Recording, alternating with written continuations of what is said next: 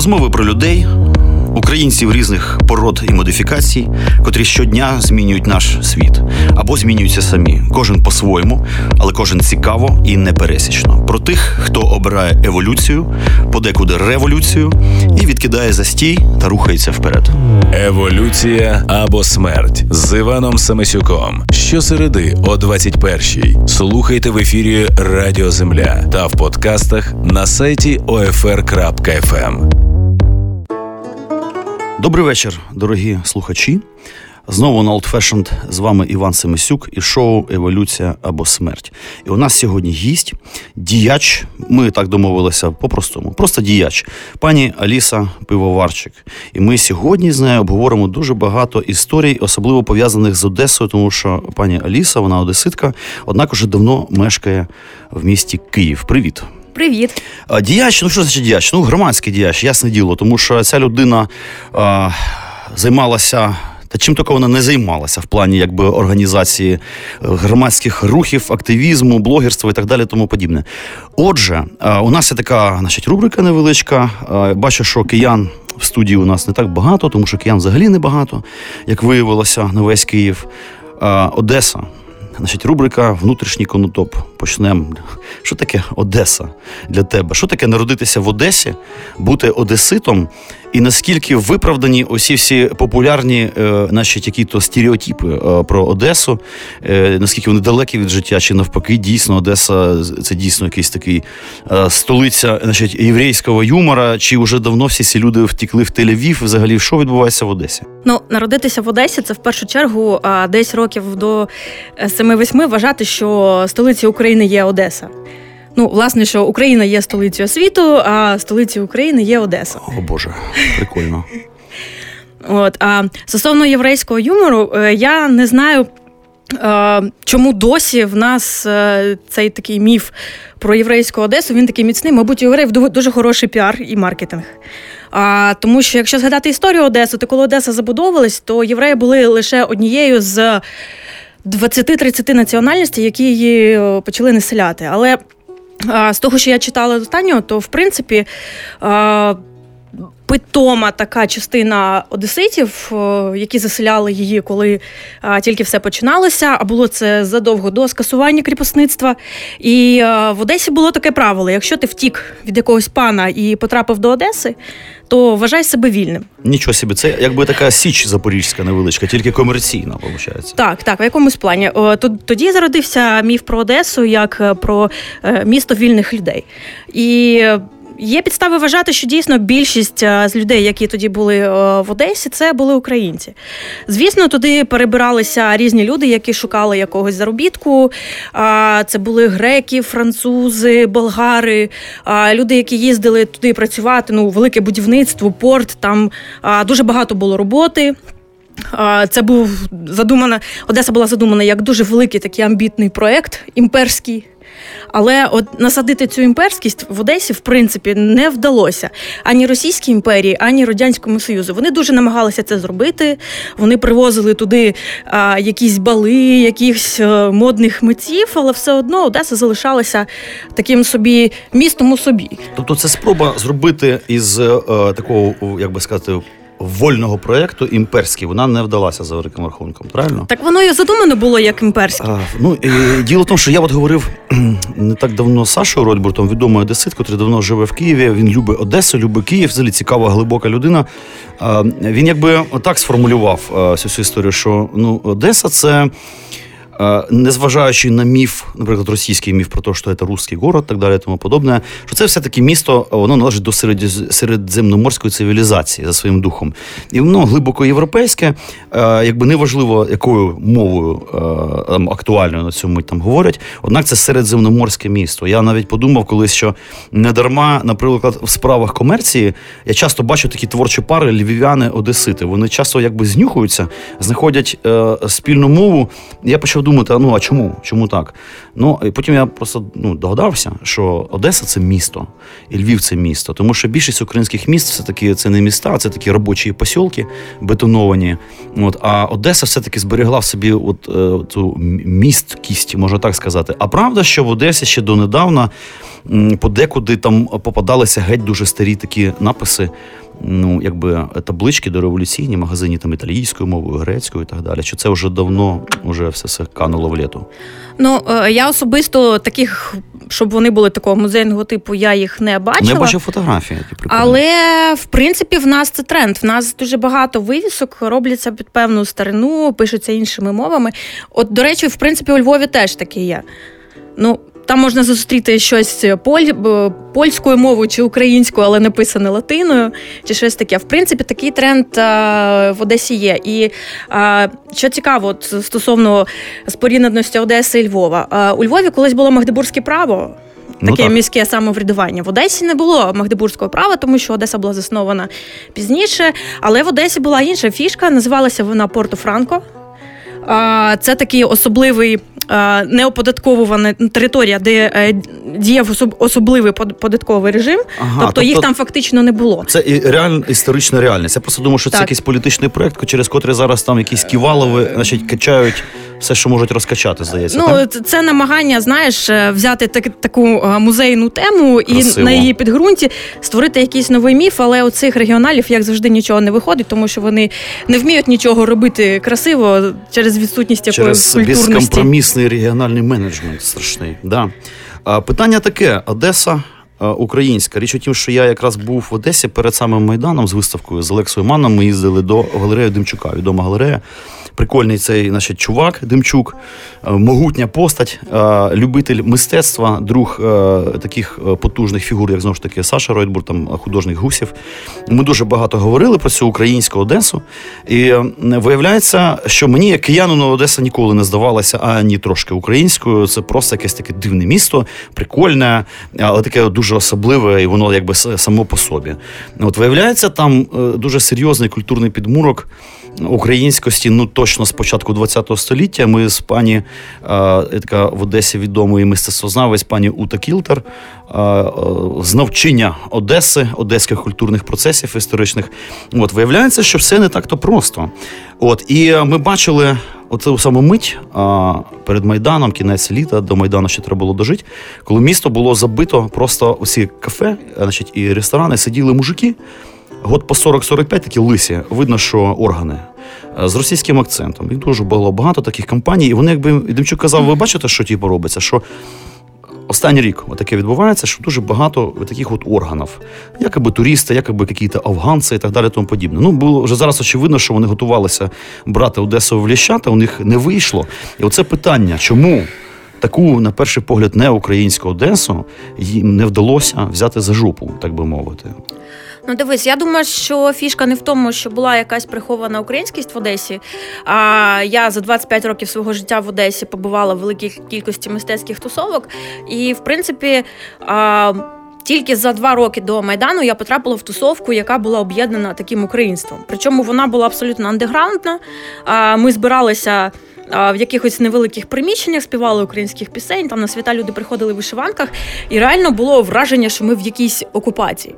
А, Хоча е, фішка була абсолютно не в тому, що існувала якась культурна російська окупація, а, е, хоча вона існувала, якщо пройтися, наприклад, по узбережжю, було там кілька років тому пройтися по узбережжю, там грає цей російський шансон, вся ця російська попса, але це, мабуть, було в усіх містах України ну, і в першу чергу якраз у курортних містах. Ой, Львові це було, і в Тернополі, де хочете, і досі триває. В Одесі існував, існував такий е, негласний принцип, що жодна національність вона якби так не вип'ячується. Тобто були у нас там такі, знаєш, такої радянського штибу дні там дружби народів, коли там різні кухні були представлені чи щось. А ось так е, ходити з національною символікою було не прийнято, тому що ми такі мультикультурні, мультинаціональні, і типу ми всі об'єднані любов'ю до Одеси. Ну, воно було Не на офіційному рівні, е, звісно, е, українська влада в різні часи по різному, переважно в сувковому стилі, намагалася якось е, Одесу українізувати. І я тобі хочу сказати, що щодо людей старшого віку це не вдалося. Але якщо взяти людей мого покоління, в принципі, оті вірші Тараса Григоровича, які нам вбивали в школі, воно десь таки на підкорку відклалося. Звичайно, воно відкривалося мені. Люди з Криму казали, що за рахунок освіти, ну хто ходив реально в українські школи, котрих там небагато було. Що це все працює, незважаючи на те, що мене це вже давно зі школи вводило в ступор, тому що я постійно варюся в цьому середовищі. А для багатьох це якась момент істини навіть, і це прикольно усвідомлювати. Ну просто коли ти виходиш на трохи інший рівень усвідомлення культури, взагалі, культури як такої, тобі вже здається, що це вже смішно, що це вже трохи примітивно, але ну треба розуміти, що більшість людей вони в принципі принципі, отак на рівні сигнал рефлексу так і мислять. І от отак воно їм вбивається. Я знаю, що думаю. Зробимо невеличку музичну угу. паузу і зауважу лише перед паузою, що критикувати щось для того, щоб щось критикувати. Треба любити це, значить, щоб критика була адекватною. От ми зараз будемо слухати, вочевидь, гурт Фіолет. А яку пісню? Життя летить. Прошу. Шоу Івана Семисюка. Книги припали роками і пилом, зустрічних усмішок хвиля тримай колос, безликі міста за стінами, ніч прихистить і нагріє мене, волосся, пропахло дим, мої рими, смішні мої любі рими, день за днем і рік за роком. Життя летить і ненароком себе побачиш, якось збоку. Це я такий, і світ не той в очах і віриш, таксі втекло і додому дійдеш, ще раз півміста, третя ночі. Життя летить, і мокнуть очі це ми такі, це ми такі. Все, що не встиг зробити. Чари зникли, з'явились кредити, тануть мрії, сет Відпочинку немає, день переходить у день, пісні безликі, язики гострі пики, комета ніяк не прилетить і не зникне. Відчуття несправедливого, і ще чогось дурного. Опиратись не варто, опиратись це дорого, день за днем і рік за роком, життя летить, і ненароком себе побачиш якось збоку. Це я такий, і світ не той в очах і віриш, таксі втекло і додому дійдеш, ще раз півміста, третя ночі життя летить, і мокнуть очі це ми це ми такі, всі прочитані книги смітнику зависли, десь і ми застигли в металево-бетонних конструкціях.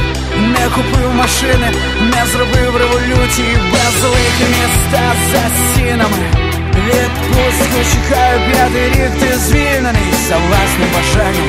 Відверто пофіг кисло в роті в серці, солодко трохи в серці, солодко трохи, в серці солодко трохи серце солодко трохи, серце солодко трохи, серце солодко трохи, серце солодко трохи, серце солодко трохи, серце солодко трохи.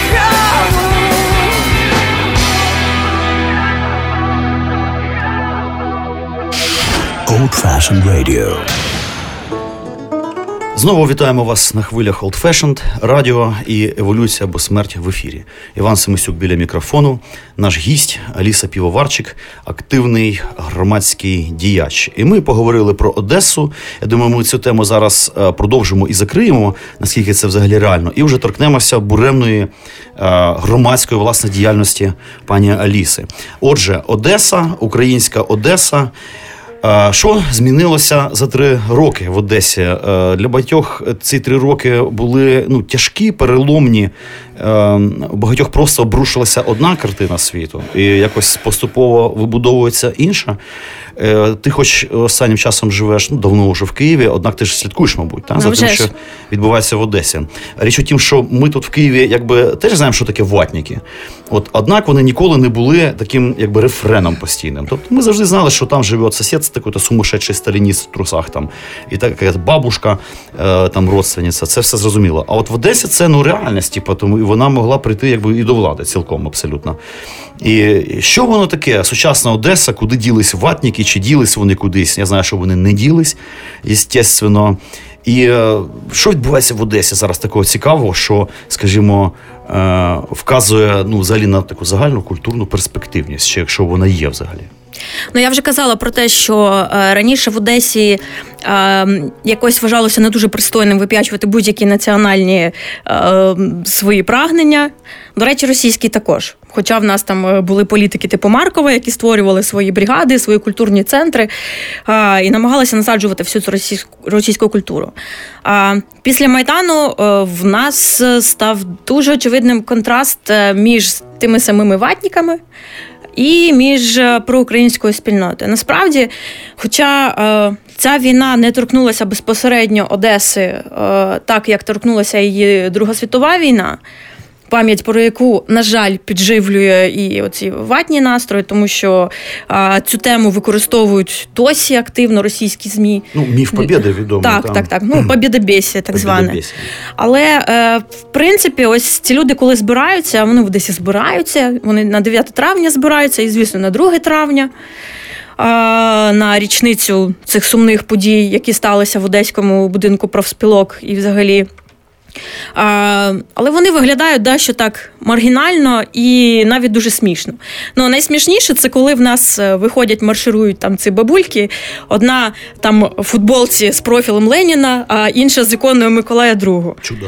Ну, це просто постмодернізм якийсь, тому що виглядає це справді смішно, і для будь-якої мислячої людини ну це просто тотальний абсурд. І ну я ну, вважаю... Це не абсурд, це русський мір. Він такий. Так. Ну руський мір в Одесі насправді маргіналізувався, тому що, а, хоча. Хоча в Одесі війни немає, але все одно багато людей з Одеси пішли на війну.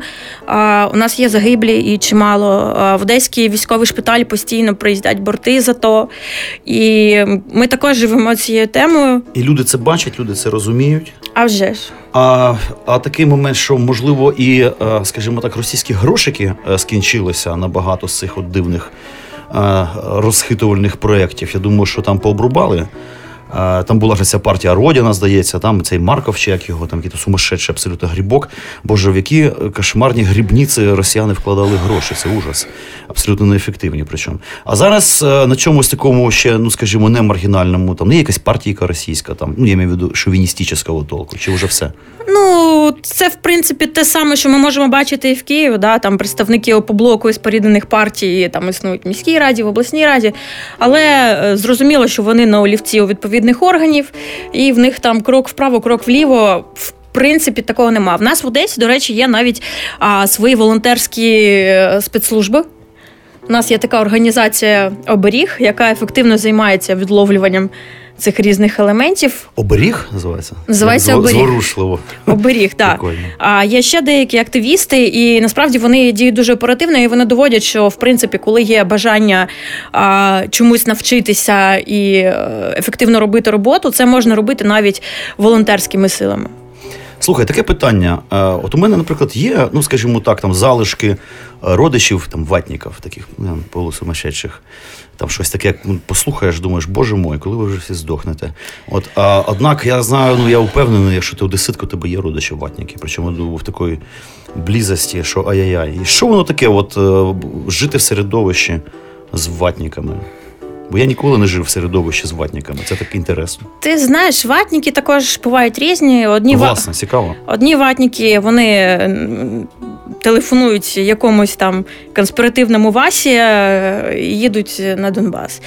А є такі ватніки, які е, сидять в Фейсбуці чи ВКонтакті російському, щось там між собою розмовляють про майдаунів, але при цьому вони е, ходять працювати на українську А що досі ця вся історія з майдаунами там лютує? Да? Є, ще є. О Боже. Насправді, я от те, що я бачу, е, це для цих людей це в принципі велика трагедія особиста, тому що е, я розумію, що для них вибудували якийсь світ. І цей світ він руйнується. Він сповнений Ну, трагедії, великої зради, такої апокаліптичності. Вони ж відчувають, що світ розколовся навпіл, і вони на стороні світла. Котре програло. Так, це, це не те, що там вони знають, там, що вони ну як злочинці. Да? Злочинець знає, що він робить Ну, злочин. А це просто люди, які живуть в іншій реальності. І ось вся ця гібридна тема, гібридна війна, інформаційна війна, вона якраз на цьому змішуванні реаль... реальності і побудована. Це, от, типу, от як е, ті постмодерні картинки, коли комуністи з православними разом крокують і, і кричать там Слава Ісусу Христу і слава Леніну. Слухай, а е, таке питання постає. А, в чому ментальна різниця, скажімо, якщо ну дійсно ну, у людей просто така картина світу, а якщо стати на їх місце, зрозуміти це ну можна.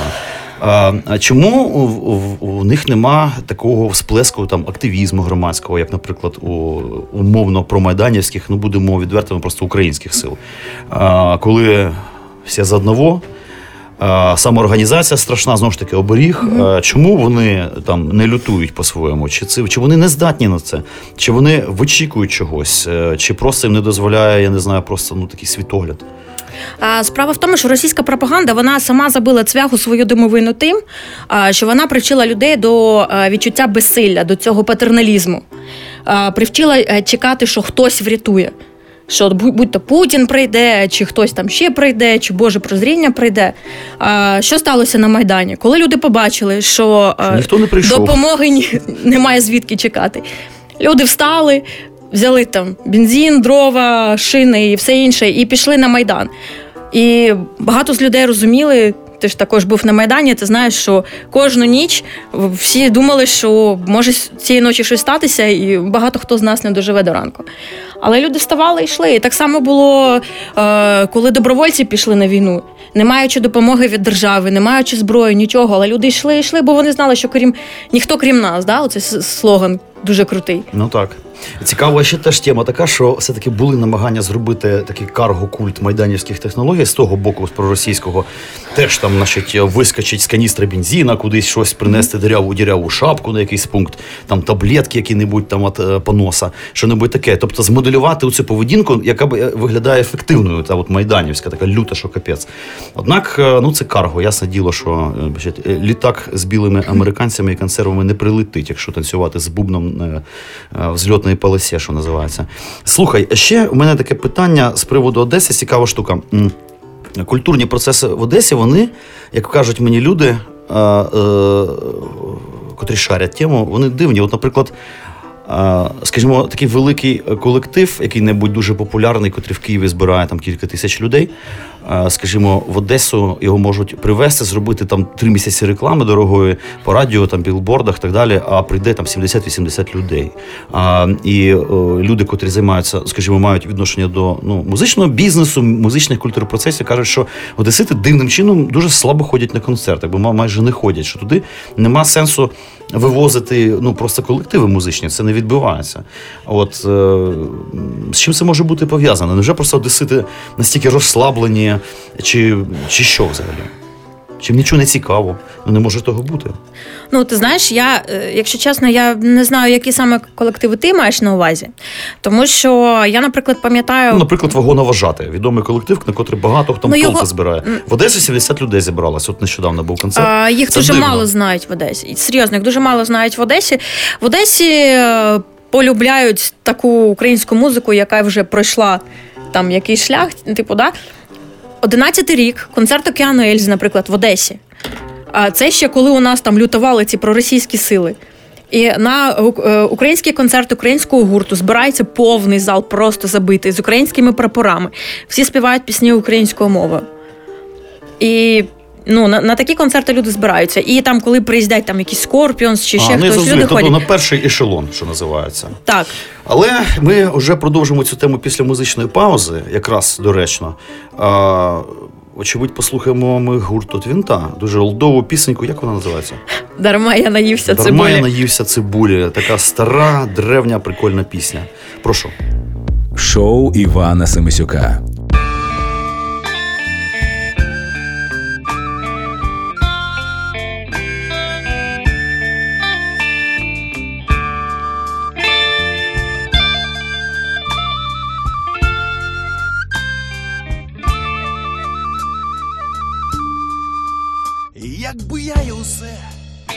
Як у серці пече, ще не було такої весни. Гострий погляд твоїх незрівняних очей, наче цвяхом прибив до стіни. Ти сама підійшла, дивина серед див, досить близько, щоб я зрозумів. Дарма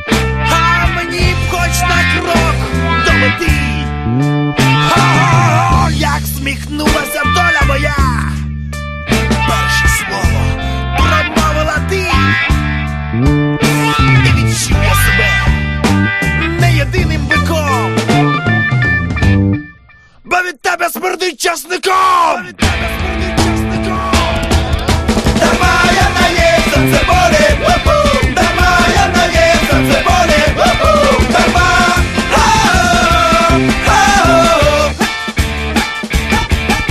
Дарма, ау. Дарма я наївся цибулі, Old Fashioned Radio.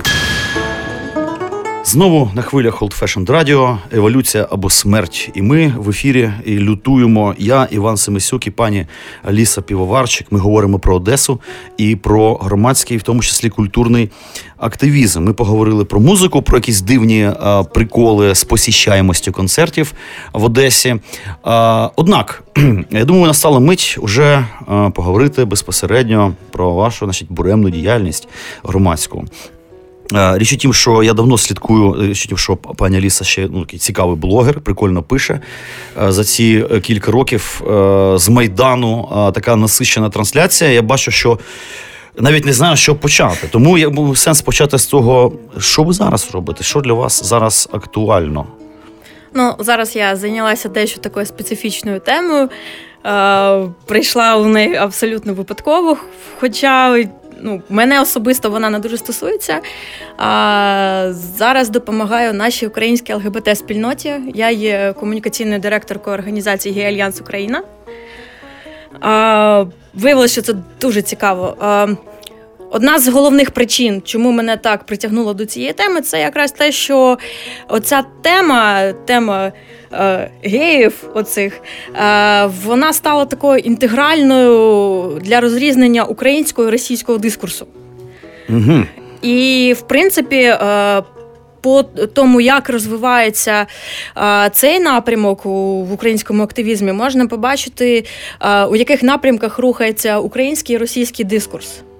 Тому що якщо в Росії гайки завінчують, то в Україні, в принципі, толерантність взагалі до всіх меншин вона поступово зростає. Мало того, мені здається, що у нас особливої тієї проблеми такої, прям аж лютої цим ніколи не було. Я сиділо, що завжди були рецидиви з якимись ну, страшними папуасами, значить, котрі там вискакували в вишиванці з вилами. Там от е, є така от історія. От однак мені завжди здавалося, що е, е, часом, коли кажуть, у нас там расізм, піднімаються які такі теми, мені завжди здавалося це дуже підозрілими якимись російськими вибросами, тому що скільки років я не живу в Україні, е, ну я не стикався, скажімо, точно є там мінімальні всякі то- точечні історії, це 100% є, вони будь- будь-де є. Однак вони знову ж таки не є якимсь рефреном, вони не є духом цього суспільства.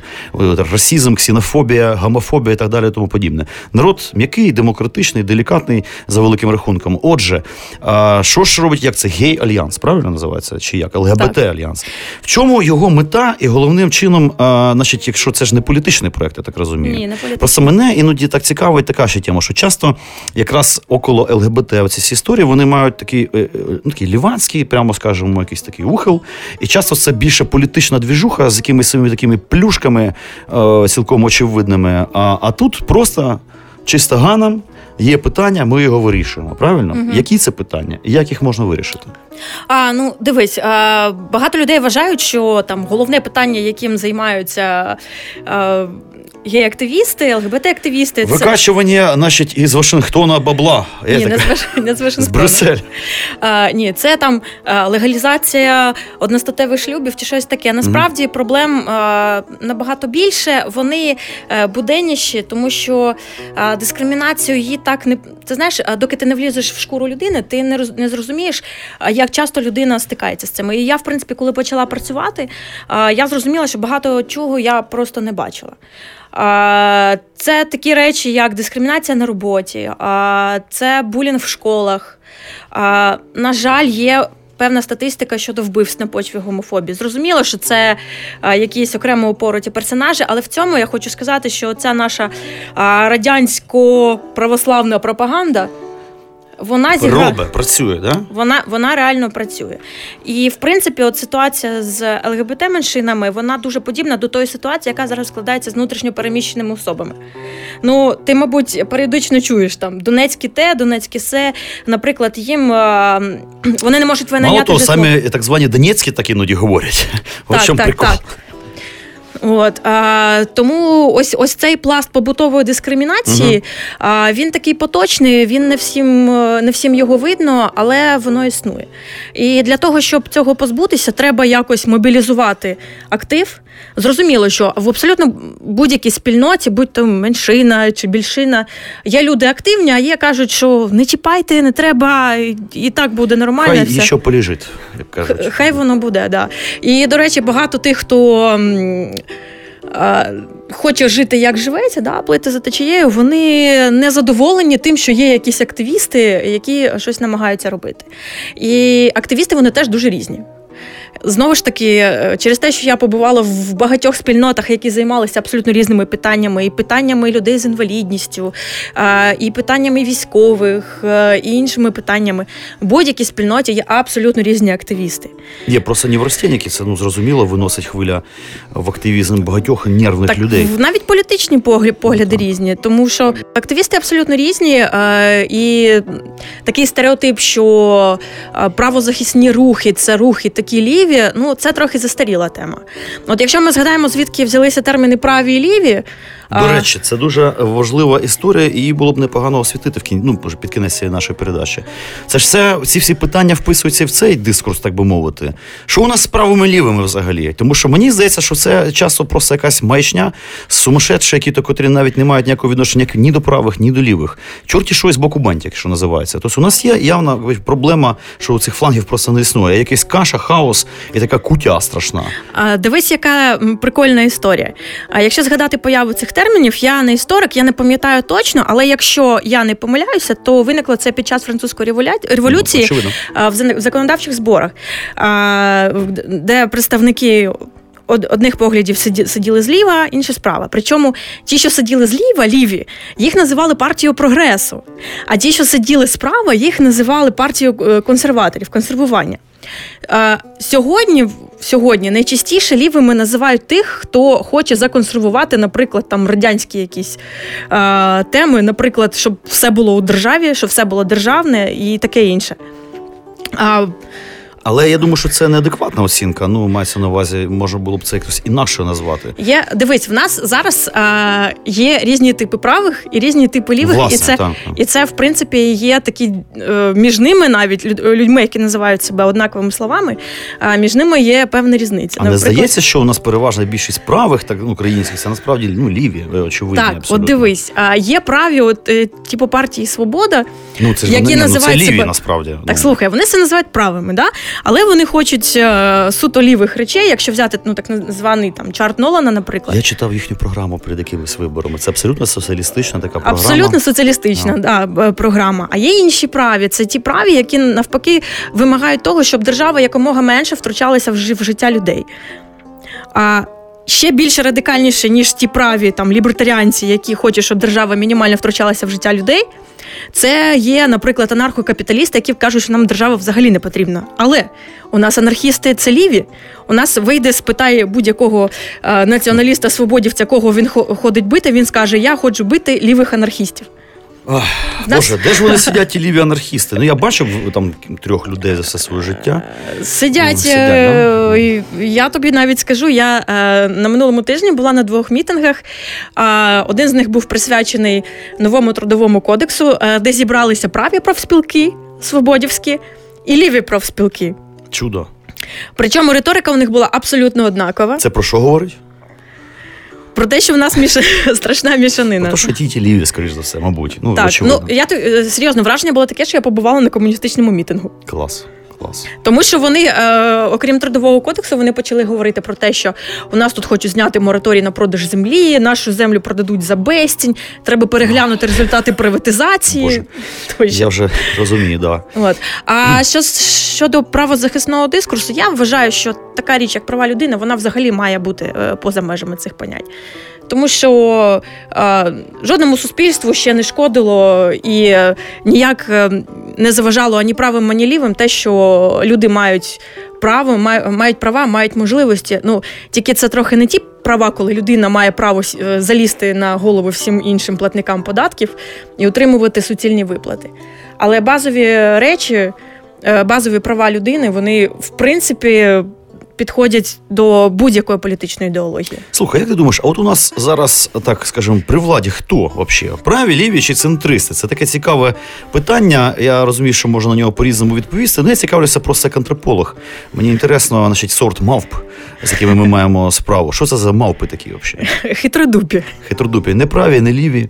Е, Ну, якщо послухати нашого прем'єр-міністра, наприклад, Так. то він якось так все лівіє, лівіє, лівіє. Ліві. Такий лівий популізм в наявності.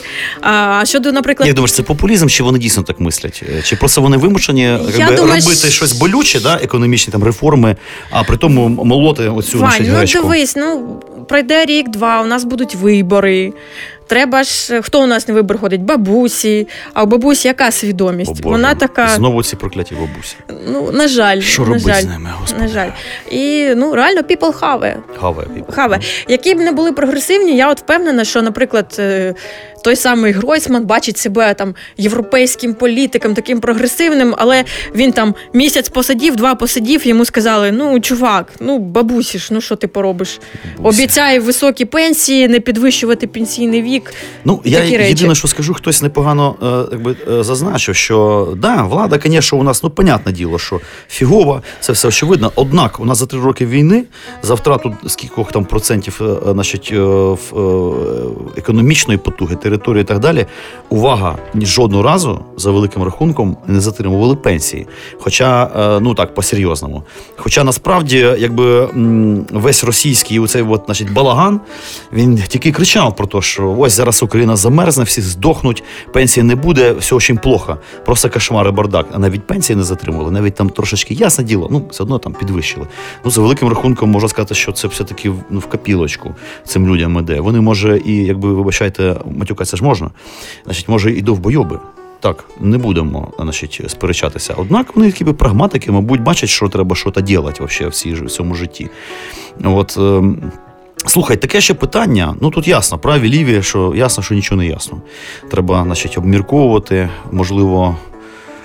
е, Є сенс взагалі зробити якусь окрему передачу про правих, лівих, не тільки в Україні, а взагалі в історії людства, що воно таке, Буде що- драка. з чим його їдять. Ну, е, драки не буде, тому що я людина нейтральна, як ви науковець. Якщо е, намагаюся не запрошувати більше двох людей, значить, з різними поглядами. Мене ще цікавить така штука, що все ж таки якраз пройшло три роки з Майдану, і досі ці всякі рефлексії, серце ще болить часом. І мене цікавить у цей момент. Я бачив дуже багато одеситів на Майдані в Києві. Тому що якби і в Одесі треба було тримати значить, на контролі ситуацію, це очевидно. Однак метались е, кабанчиком со страшною скоростю, з різноманітними ділами, але метались значить, і тітушки в автобусах, одеські в тому числі.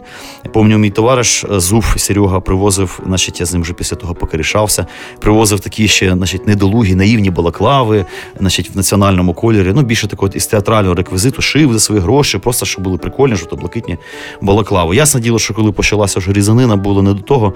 Але я зрозумів, якби відчув дуже таке велике представництво одеситів на Майдані. І е, взагалі, якби після Майдану мені стало траплятися, траплятися якась огромна кількість одеситів. І одесити часто в Києві це якийсь просто е, значить, е, цей. Як сказати, господі, каток асфальтний просто в плані активізму і так далі. Е, чи є таке поняття, як одеська діаспора в Києві? Я до цього і хилю, тому що е, скільки одеситів, і чи є, скажімо, тусовка людей, котрі тусуються тільки тому, що вони родом з Одеси? Чи нема такого? А, ти будеш сміятися, але в мене така тусовка є якраз в організації, де я працюю, тому що є Альянс Україна зараз очолює якраз моя подруга з Одеси. Є ще кілька людей. І до речі, ми вперше в історії України минулого року провели регіональний прайд. Якраз провели його в Одесі, і це в принципі єдине місце, де я е, постійно знаходжуся з людьми, які приїхали з Одеси, і ми там пов'язані якимись ще одеськими справами. Але в принципі, не знаю, нема, нема такого, не, не бачу. Можливо, є якісь там ді- діаспоряни. Ну що ж, дорогі друзі, багато тем підняли. Ну, не багато, хотілося більше насправді. Закінчується час ефірний. Будемо прощатися. Дякую за цікаву передачу, за цікаві, за цікаві відповіді. І е, не всі знають, ми пили вино так тихенько. Ну коротше, не будемо про це. Так що, дорогі слухачі, слухайте еволюція або смерть. А вам, пані Аліса, дякую. До побачення. Дякую, на все добре. Шоу Івана Семисюка.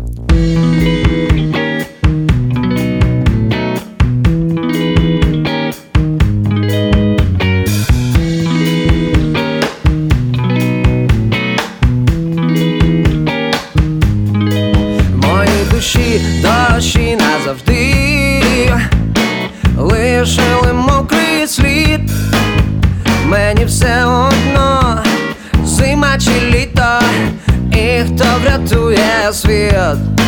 В твоїх очах багато брехні, сльози не в перший раз. Не кажи мені, я не повірю, що в тебе все гаразд.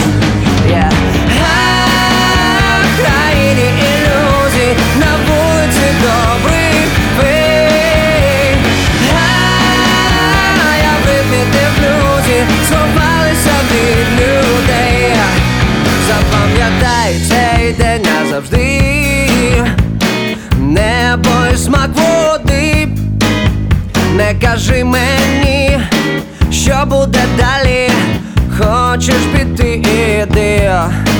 В твоїх очах сто тисяч доріг, вибери хоч одну, мені все одно, хто буде першим нас бачити весну. Yeah. Ха, країні і люди на вулиці добрі.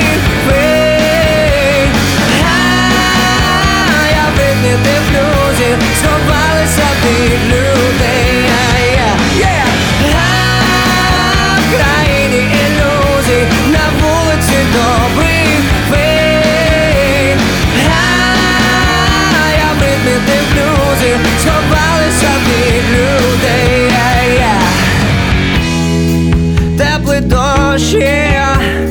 Бачиш небо, міняє колір, як летять руки. Сумно так, в країні ілюзії. Тут знов дощі,